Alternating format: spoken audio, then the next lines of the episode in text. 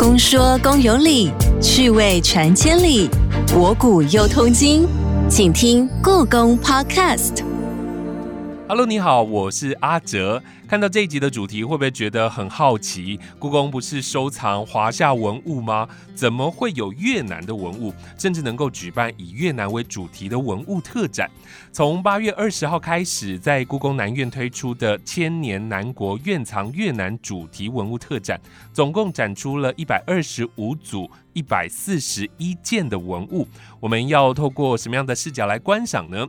今天我们就邀请到故宫南院处助理研究员。林荣一老师来为我们开箱千年南国院藏越南主题文物特展，欢迎林老师，你好，你好，老师你好啊。其实台湾对于越南的理解，好像看似很近嘛，但其实细究其实又蛮遥远的。首先，我想请教老师，为什么故宫会收藏来自于亚洲各国的文物呢？其实是因为当初在成立南部院区的时候呢，希望发展一个主轴，就是收藏亚洲的文物。那主要是因为其实台湾到之前为止可能都没有这样子类型的一个博物馆。是。那对，所以就是所以他一开始的主轴也是希望可以再多收集更多的亚洲国家的文物。那另外，其实大家都知道，故宫其实原本的院场就是呃清宫旧藏为主嘛。对。可是其实里面也不是只有中国做的东西，就是里面也收藏了很多来，其实是来自亚洲各个地方的文物。是，所以可以看到这一次千年南国特展的策展规划，我相信也是环绕这个很重要的意识来呈现。这一次的特展展出了一百二十五组件的文物，那是不是就请老师先来跟我们概述一下展品它的文物到底分了哪几种类型？呃，我们这次展出的主要是像一些陶瓷作品，跟像呃，就是一些古代的文献，比如说一些奏折或者是诏书，甚至是一些呃古籍等等。但是里面也还包含了像铜器跟玉器，然后甚至还有一些金属器，它的材质是比较多元的，所以在视觉上会很丰富。这些展品大概可以追溯到几世纪？最早其实可以一直追溯到一世纪，就差不多是东汉的时候。哦吼吼吼吼！所以希望透过这一次的展览，让大家可以认识十九世纪以前越南在族群文化还有在工艺上的一些丰富的面貌。我知道十九世纪晚期越南曾经被法国殖民过，后来分裂成南越、北越，真的统一独立再加入联合国，也不到五十年的时间。但十九世纪以前生活在这块土地上的居民到底是什么模样呢？是不是请老师跟我们来介绍一下？那因为其实大家都知道越南的土地非常的辽阔，就是它非常的狭长，所以主要一般会分成北边、中部还有南部嘛。嗯，那其实，在上面生活的族群也非常的多，因为其实现在根据越南官方统计，他们有五十几个民族哦。对，然后在历史上其实也是一直都非常的多。那但是里面比较重要的几个族群呢，主要是就是越人、占人跟高棉人。那越人其实就是现在他们主体民族金族的祖先。是，然后再来是占族，占族的话主要是住在。以前是住在那个越南中部，那现在也还是或是南部，对。那他们就是他其实协同上其实跟马来人是比较接近，他们语言也比较接近，是信仰也比较接近，是。最南边的话，其实是有那个高棉人，也就是现在柬埔寨。嗯，因为以前很长期它属于柬埔寨的地方，那一直到了十九世纪的时候，才被当时越南的阮朝取得这块土地。嗯，对。越人、占人跟高棉人地理上的分布是不一样的，那它整体文化是有差异性的吗？因为像越人来讲的话，其实以前常常听到的像百越，那就是就是中国南方的生活的这些很多的族群叫百越嘛。那其实越人他们会认为自己就是百越的其中一支。嗯嗯，他其实早期他一直生活在中国南边跟越南北边，就是这一整块地方。因为我们现在有国境线，可是那时候国境线的认知就跟现在是不一样的。对对对对，但是他的文化基本上是这一块文化。那还有后来。因为他就是越南北部就是被中国统治了，所以它就是也受到中国文化非常非非常多的影响。那他们其实也蛮喜欢中国文化的，所以甚至他们古代会使用汉字啊，穿很类似汉服的衣服等等，甚至他典章制度很多会是参考就是当时中国的王朝。那就是像占族的部分呢，它其实呃，就刚刚讲的，它其实比较接近马来人嘛。对。那在血缘和语言上，那但是他在信仰上其实比较受到印度。的影响，那包含南边的高棉人也是，他们都是比较受到印度文明影响的国家，所以他们早期像信奉的主要会是印度教跟跟佛教，嗯哼等等。那当然到了后来，他可能就是因为伊斯兰的信仰就是一直传到东南亚，那所以他后来大部分的人都改信伊斯兰教，这样。这样子听来就是越人跟中国的交流比较多，对。嗯哼，老师，我们可不可以知道古代的越南是什么时候开始跟中国有做交流的呢？当时是凡属国吗？还是它是什么样的一个地位？嗯，这个问题有一点难的地方是说，怎么样定义算是交流？交流，因为过去呃越南可能是中国的属地，对，有一段时间是，那但是他们认知里面最早期他们是。独立于中国之外的。那展场里面也有展出，就是很有趣，就是他们对自己国族起源的认识。嗯，那就是呃，他其实会提到说，他在禹贡的时候都还没有写到交趾。嗯，交趾就越南北部嘛。那禹贡就是中国古代的地理地理著作。那时候他就会说，最早上古的时候，交趾不包含在中国的领地里面。还有就是我们是一直到西周的时候，才跟就是西周的王朝有。联络就是有互相往来等等，嗯，所以他就他们的认知的话，如果是以古代的技术来讲的话，就记记载的来讲，他们会认为他可能是在西周的时候有一些跟北边的王朝有一些互动。嗯，对，那占领的部分是发生在大概在汉朝的时候。哦，对对，它原本占领很大一块，就是包含现在越南的很大一整块，但是最后是在越南北部，就是后来就是大概一世纪，哎，还是二世纪，我有点忘记，就是属于占婆的占族的这一块地方就独立出去了。嗯哼，对，那所以其实朝从汉朝主要统治的就是越南北部这一块地方，然后一直到十世纪为止。了解过去在中国这边的官方文献所记载，越南他们是什么样一个族群？有没有这样子的形容呢？是有，我们这次的展品里面有展到，就是大家可以。到现场来看一下，有的是他是整个讲越人的，嗯，那他所描述的越人他们的习俗跟文化，就是他他们因为生活在很多水泽的环境里面，所以他们非常善水，就是很会游泳啊、划船啊等等，善水性，对对，然后他们身上会纹身，就是纹一些可能像龙啊、鱼啊之类的纹样，因为它是保佑保护他们在水中的时候不会被水生生物攻击，嗯哼，对。然后还有就是中国史书其实也有记载他们的穿着，他就有提到刚刚讲的，他们生活在水乡里面，那所以他为了方便划船，所以他会穿短袖，然后就是为了方便有涉水，所以他不穿裤子，他穿呃就是可能男生用兜裆部位等等的，就是就是为了他们生活环境有一些不同的衣服。那当然后来因为他们被中国统治了，所以他的服装就是慢慢的汉化这样。嗯嗯嗯，所以在这一次都可以看得到叙述的部分都可以看得到，比较汉字的这衣服，就是您刚刚讲的那个织贡图的地方也可以看到一些。那我想知道一下，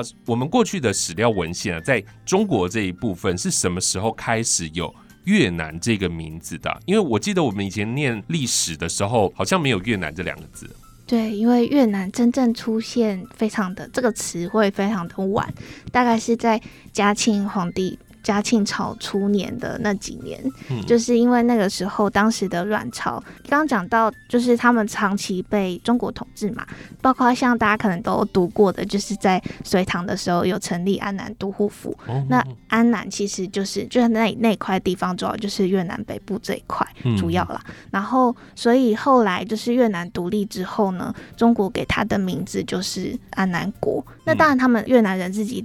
称呼自己是不一样的，那就是就中国的角度说，哎，那我承认你是凡属国，那我就给你一个国号叫做安南。那他的名字其实就是从安南都护府这个安南过来，就是想要安定南部的意思，对，还有一点点阿 Q，因为那个时候宋朝的文人他们就是一直在讨论，我们应该要把就是越南收回来啊，嗯，可是他们就是做不到嘛，那所以就是决定好吧，那我承认你独立，然后就是给你一个国号叫做安南，那不过这后来就是一直中国长期使用对他们的称呼是叫安南，嗯。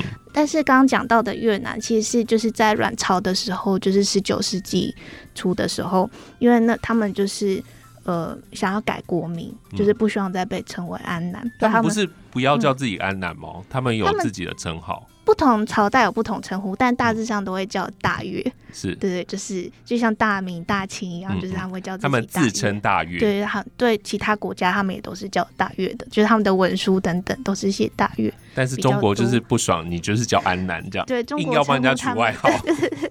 后来是他们不想要你再叫我安南。嗯，对，就是他们就说想要改名字。嗯，然后那时候是说他一开始的时候是跟。呃，嘉庆皇帝说他们想要改成南越，嗯，因为他们古代的时候就是，呃，在秦朝跟汉朝之间有一个国家叫做南越国，然后那个南越国的范围其实包含现在的广东、广西到越南北部，整个地方叫做南越国，就是他们想要去南越，嘉庆皇帝。听了以后就非常的没送，对，他就说但以前我叫你安南不爽是不是？不是不是不是不是，他气的不是这个，他气的是就是你你要叫的这个南越国在历史上的国土就包含了广东跟广西哦，因为他那时候并不是算是在就是秦朝汉朝一部分，他是独立的，所以嘉庆会觉得想要占对来占我便宜这样子，对，然后后来可是就是可是越南方就是非常的厉害，因为他们就是非常的。因为他们就有说，他们其实不知道这段历史，然后就是非常的公顺，他们只是就是觉得取教安南的时候，就是其实国家一直都没有很安定，然后所以希望改国名等等，然后后来最后他们是请当时的那个 就是承办的官员帮他们讲说，那不然去改成叫越南可以吗？然后嘉庆皇帝就同意了，他就嗯，所以其实嘉庆皇帝他 care 的。就是跟以前的那个名字一样嘛，就是南越这样哦，不是因为改名字这个动作被送这样。对，他气的点变成是那边。因为我在这一次的展品当中也看到了这一个文献，对不对？他有特别提到嘛？对。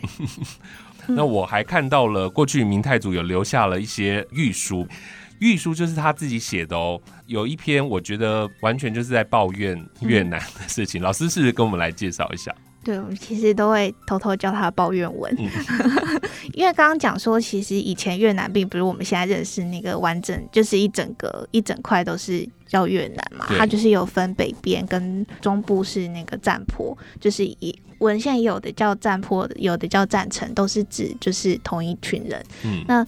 对，因为它的那个梵文叫做 Campapura，那 Pura 其实是城的意思，所以它这两个一个是占卜，就是音译，那占城就是含了一点意义在里面。哦对，那他这一篇就是写给占卜国王的国书，一个信这样子。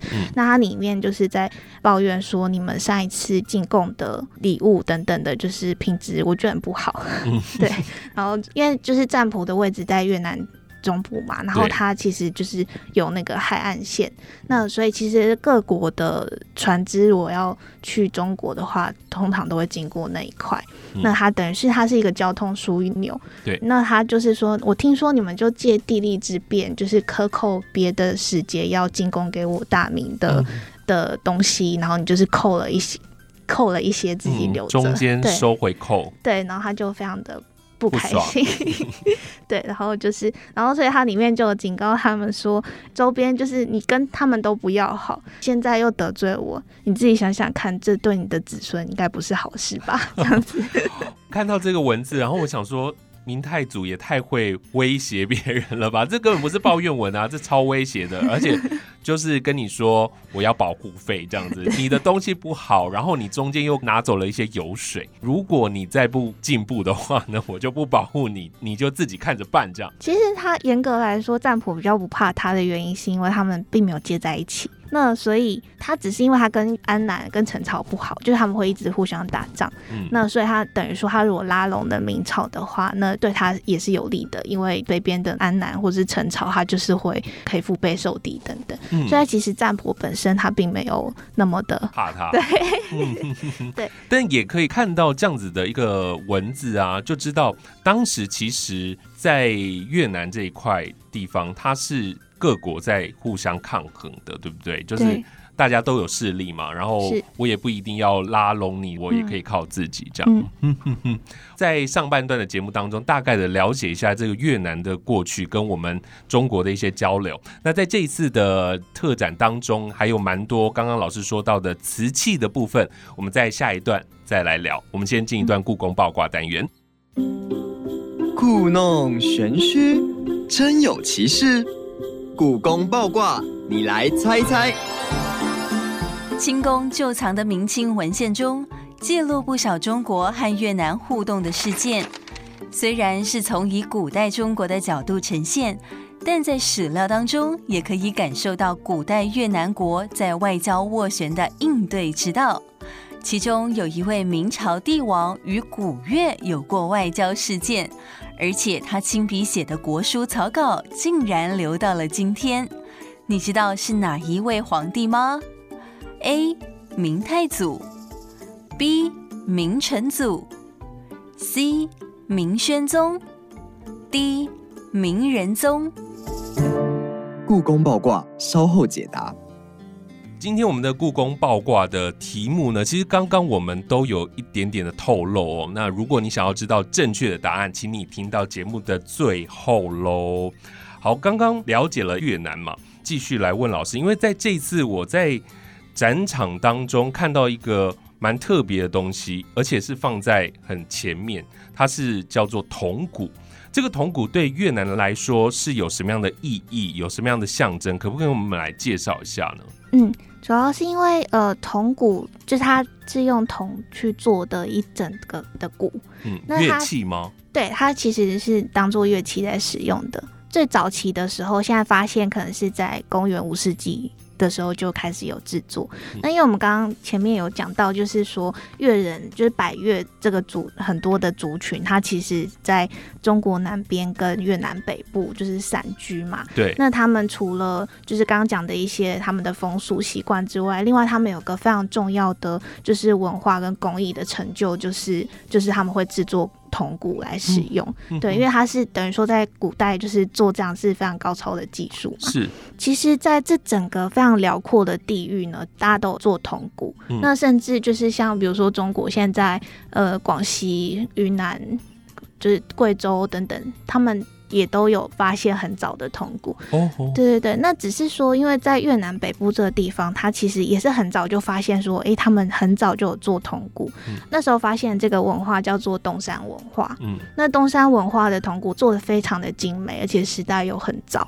那所以后来发现它甚至有辐射，就是说它的一些基本的风格类型等等，它甚至影响到其他的地方。除了刚刚讲的，就中国的可能广西、广东，然后甚至像就是泰国，就是整个东南亚大陆上面，它的这个风格其实都影响到大家。了解。所以他们其实会认为东山文化是他们越南文化非常重要的精神象征。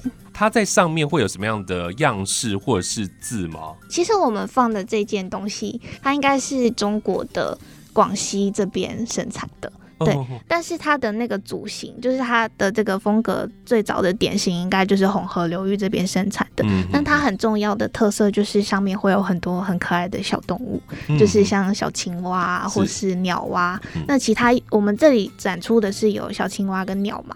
那另外就是有的还会有一些骑马的骑兽的那种人像，是或是其他各式各样的小东西。这样是老师讲的这个动物，并不是画上去的哦，而是立体的，在那个鼓面。旁边这样子，对不对？绕了一圈，非常的可爱。是这一次的展品呢，除了有这样的金属的物件之外，很大的一部分就是瓷器嘛。是不是因为过去中国统治所带来的文化交流，所以也造就了越南成为早期少数能够自行烧制瓷器的国家呢？是因为虽然其实世界各地都能够烧制陶器，可是烧制瓷器需要非常多的条件，因为它包含你要。能够分识别出瓷土，就是因为瓷器的土，因为它要高温烧比较不一样。然后还有就是相应而来的各种的技术，所以实际上在十七、十八世纪以前，其实世界上能够真正烧造瓷器的国家非常非常非常的少。嗯嗯，越南就是在一世纪被中国统治以后，就东汉开始。就是他们就已经可以制作出很高品质的瓷器了。那它这个传统就是一直延续下来。那甚至在十五、十六世纪的时候，就是等于说蓬勃发展，非常的厉害。这样。所以越南它所烧制的瓷器的样式跟风格，就会跟中国当时的很相似喽。对，因为它等于说它很长一段到十世纪。前期他们都是被中国统治的时候，所以它基本上烧制的瓷器是差不多是同步发展的。那但是实际上仔细观察的话，就会发现一些器型上大致好像很接近，可是又哪里不一样？就是有一些他们本地的风格。然后就是比如说像我们展场展出的一些壶，那它可能壶的类型跟其他汉代的时候的壶很像，可是它就是多了一个很不一样的高足。嗯，对，就是它会有一些在形制上的变化，可能是适应他们本地的风格，呃，还有生活等等。是，确实，就是当一个技术发展到一个阶段的时候，本来就一定要融合在地的风格跟文化。听说这次展出故宫的国宝，对不对？我们的这件白瓷印花菊花碗，它做到让乾隆都认为并不是越南做的，而是在。明朝时期的这个瓷器，老师可不可以跟我们来介绍一下这一件文物？是这一件是在我们现在知道，它大概是在那个后李朝前期，也就是所谓呃越南人称为是李初朝的这一段时间，十五、十六世纪的时候所做的一件白瓷的碗。那它上面压印着就是菊花的纹饰，那它非常非常的精，工艺非常的精致，因为就是。呃，它非常的薄。首先，它非常的薄，就是它光是可以透过去的。而且，它最漂亮的地方，就是因为它上面压印的那个纹饰，在透光之后呢，它就会有深浅不一的这个效果，所以非常的漂亮，而且非常的轻。然后就好像蛋壳一样，你拿着就会怕它会不会被捏爆，但是其实不会，因为它很硬。是，对对对，这样子的类型的瓷器呢，其实在明朝永乐的时候也有烧造。我们一般可能叫会俗称半脱胎的这种瓷瓷碗，那。就是白瓷，永乐朝的时候烧的非常的有名。那就是因为其实乾隆皇帝他他其实是一个大收藏家，就是他他的鉴赏眼光是非常好的。没错，对。可是他看了这一件之后，可能就是误以为他就是永乐朝烧的，是。所以甚至还写了那个御制诗文在他的留在刻在他的器底嘛。那对，可是其实我们真的不能怪他，因为其实。就算一直到很近代，就近年是其实是一位陶瓷史学者发现说，哎，不对，这个是 其实是越南制作的瓷器，又是这个乾隆很丢脸的一件事情。但是真的不能怪他，因为其实一直到近年都没有人知道，是后来才被陶瓷史学者发现。那而且也是因为就是越南那边，就是他们就是升龙皇城就在河内的那个以前他们的皇城古的皇城的那个遗址，就是有发现他们有做很多的。瓷器，然后里面就是包含这个类型的瓷器，这样子。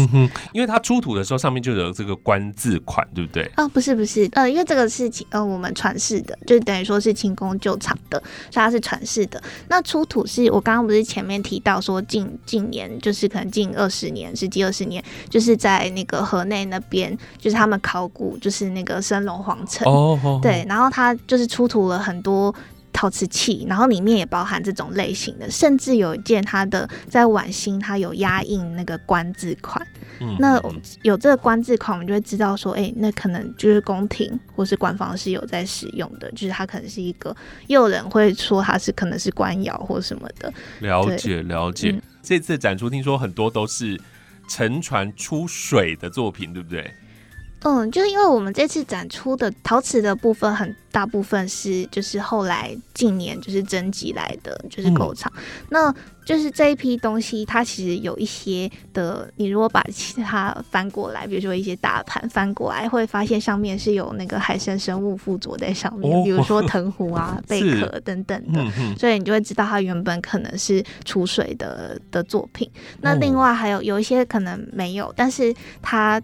他们因为近几十年就是出水了很多沉船，那越南那边有出水一一艘很重要沉船，叫做惠安沉船，里面出了二十几万的陶瓷器，二十几万件。那我们这些收藏这些作品里面有很多都可以堆到那边去，就是对，所以我们会知道它。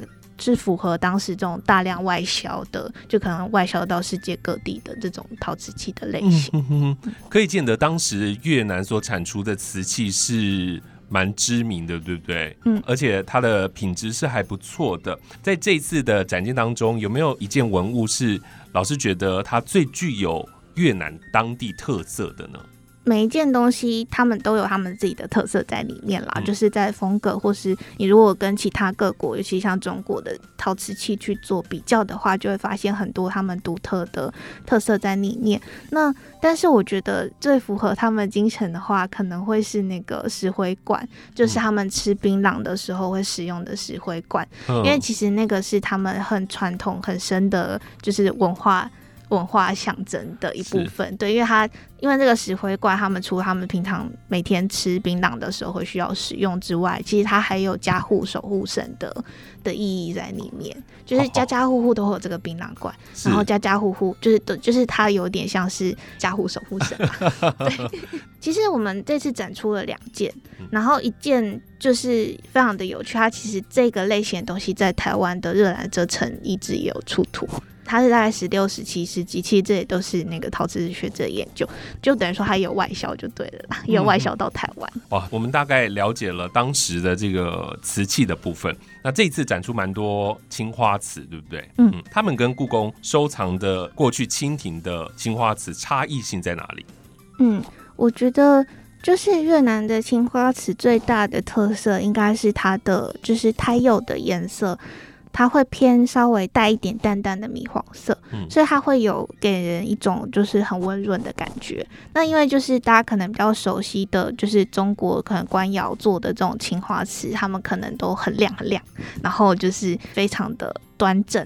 越南做的青花瓷，它其实也很端正，而且还有很多很厉害的大件器都做得非常的好。那可是它就是会带有一种比较温润跟就是手感。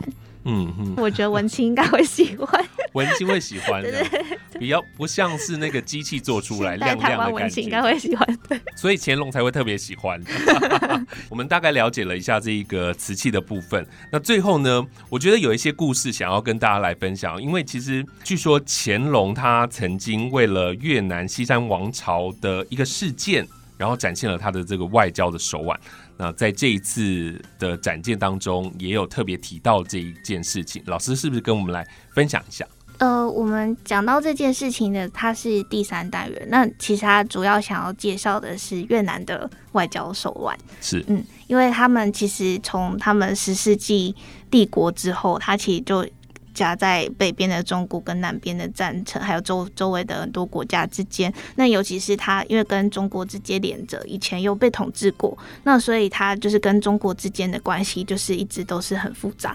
那所以他们。就是等于说，他非常在文化上很仰慕中国，可是他在军事跟主权上，就是他又要时时小心。对，那所以他们其实历代就是也一直面对着可能中国又会在攻打他们等等。那他军事其实很强，因为他们真的就是都一直打赢。嗯 只是他打赢之后，为了避免后续继续这样无止境的战争，所以他们都会使用非常嗯，就是我觉得是很高超的这种外交的策略来去应对。那像刚刚讲的这个，就是乾隆皇。帝跟当时西山草的故事呢，其实是因为他们当时西山朝前面是后李朝，那后李朝其实是清代当时认证的藩属国，那那所以它其实是一个越南当时自己的内战，就是说呃后李朝的尾巴的时候，西山军就是起义。然后就是慢慢攻打后黎朝，那就最后成功取代了后黎朝。那所以当时的就是后黎朝国王的孙子呢，就跑去清朝，就是请他们帮忙出兵。是对，就是说，就是拜托拜托啊，来帮忙一下。对，然后所以后来乾隆皇帝最后就决定出兵，因为他是一个对历史非常熟悉的皇帝。其实从他的很多记载里面可以看到，他知道其实打越南并不是一件很容易的事情，是因为越南很强。过去有很多失败的例子，这样。那可是后来他还是有出兵，他们就决定出兵了。那所以一开始的时候，他们就是有打赢了几场。那所以甚至就是我们展件里面还有一份是当时那个刚刚讲的那个后黎朝的国王，就是李维奇，他上奏感谢就是乾隆皇帝，就是感谢清朝帮助他打赢取回王位这样子。是。那可是后来他们赢了前面几场之后，后来就是被大反攻，就是西山军整个就是。对，大败清军，然后所以他们最后是溃败，然后落荒而逃，逃回就是他们交接的那个镇南关这样子。是。另外就是他在这个过程中也有发现，就是后李朝的那一位国王可能。就是比较扶不起来，是对，所以他其实有在考虑说，是不是要改成支持西山朝？那这是他自己内部，就是在清清朝自己内部的一些档案，然后有学者分析出来的。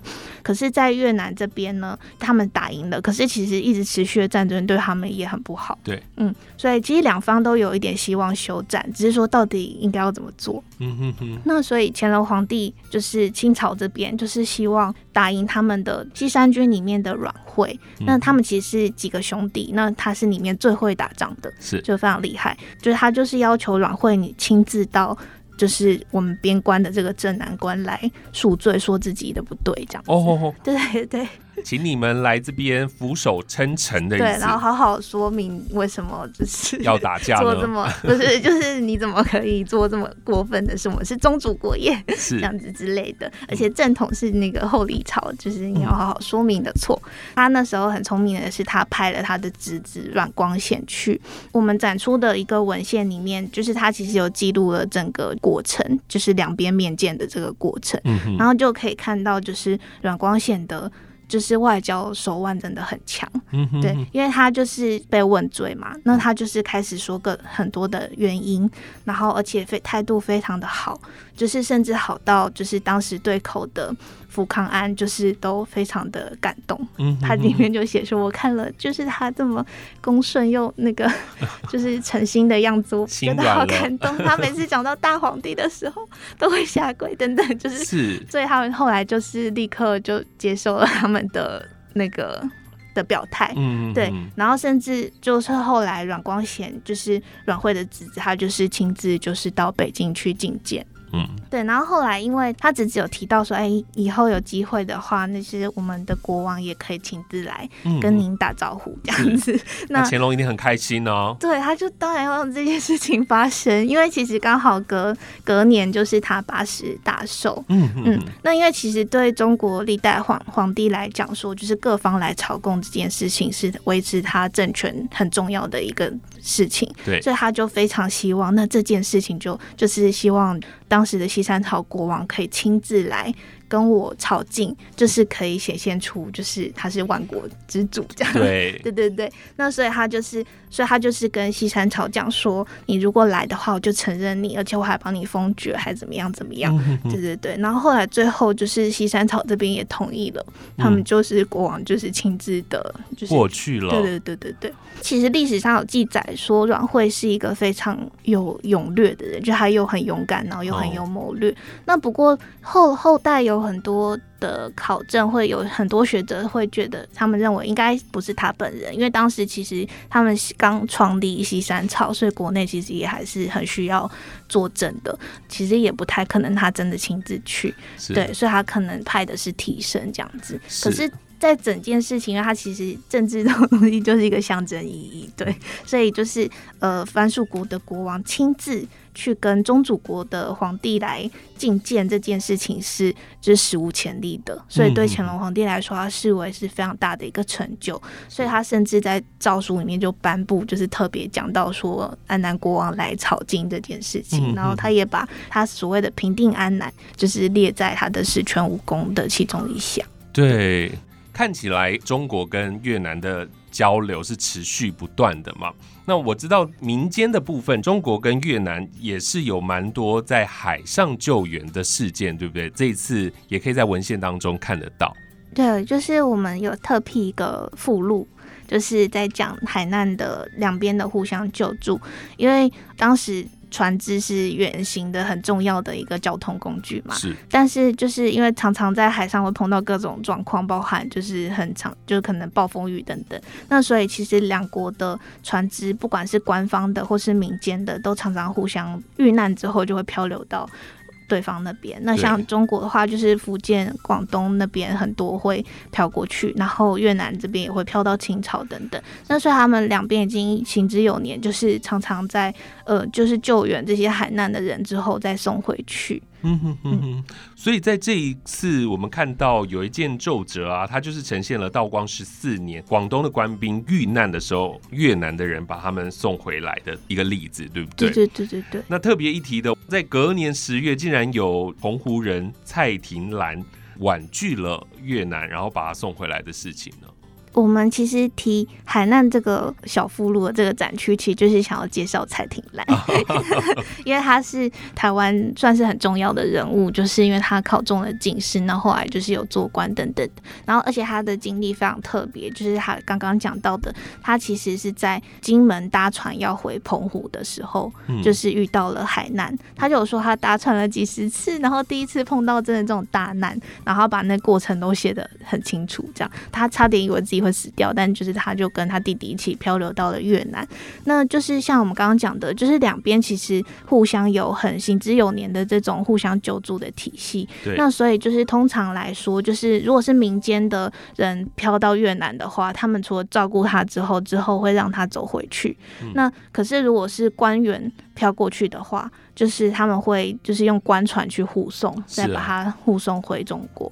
那蔡廷南他是他是文人，然后其实当时的越南人他们非常喜欢中国的文学，对文士都非常的礼遇。那所以他们那时候也提议说，我们就是。那你就等到明年季风对的时候，我们再送你回去。又要等一年啊？没有没有等一年啦，就是等几个月而已。是。那其实后来跟他实际用走了四个月的时间，其实换算起来差不多。对，但对他用的理由是说他很担心他妈妈。对他，他不想一直单等这样子，他想用走的。那可是实际上也是因为他之前有变过地方，只是他其实对于就是了解各地的风土民情是很熟悉而且很有兴趣的，所以他可能是因为就是他想要了解，难得到了出国，就是他应该好好可以顺便旅行一下。对，所以他就是把当地的风风土民情，包含他们的历史等等的全部都记录下来，然后写成这一本《海南杂著》，然后是等于说是当时台湾。人亲自做的这个旅游志，是是是一件很难得的事情。哇，所以这个可以特别去看一下，就是蔡廷兰所写的《海南杂著》，因为他婉拒了越方的这个官船的护送嘛，走了四个月。对我真的蛮厉害的，他自己走了四个月，从越南走回。福建，然后走回台湾。台湾的是没办法，当然要坐船了，坐船了。但这个一路上看到越南的风土民情，就记录了下来。所以其实是哇，今天老师跟我们说了蛮多的故事，真的很开心。老师能够带着我们从不管是文物啊，还是文献来认识古代的越南。那其实越南跟我们所认识的形象。可能有些不一样，那所以呢，希望你走进这个展场来看这一次的展览。非常谢谢老师今天带给我们这么精彩的内容，谢谢，谢谢。故宫爆卦，你猜到了没？你知道是哪一位明朝皇帝亲笔描写了他与古越南的互动情形吗？答案是 A，明太祖朱元璋。明代开国始祖朱元璋的御笔书中，透露了东南亚复杂的国际关系。在明太祖御笔御占巴国王的国书草稿中，除了抱怨对占婆国的不满，也带有警告意味，同时隐约透露出当时越南这块土地上的各国相互对抗，并拉拢明朝作为制衡的历史背景哦。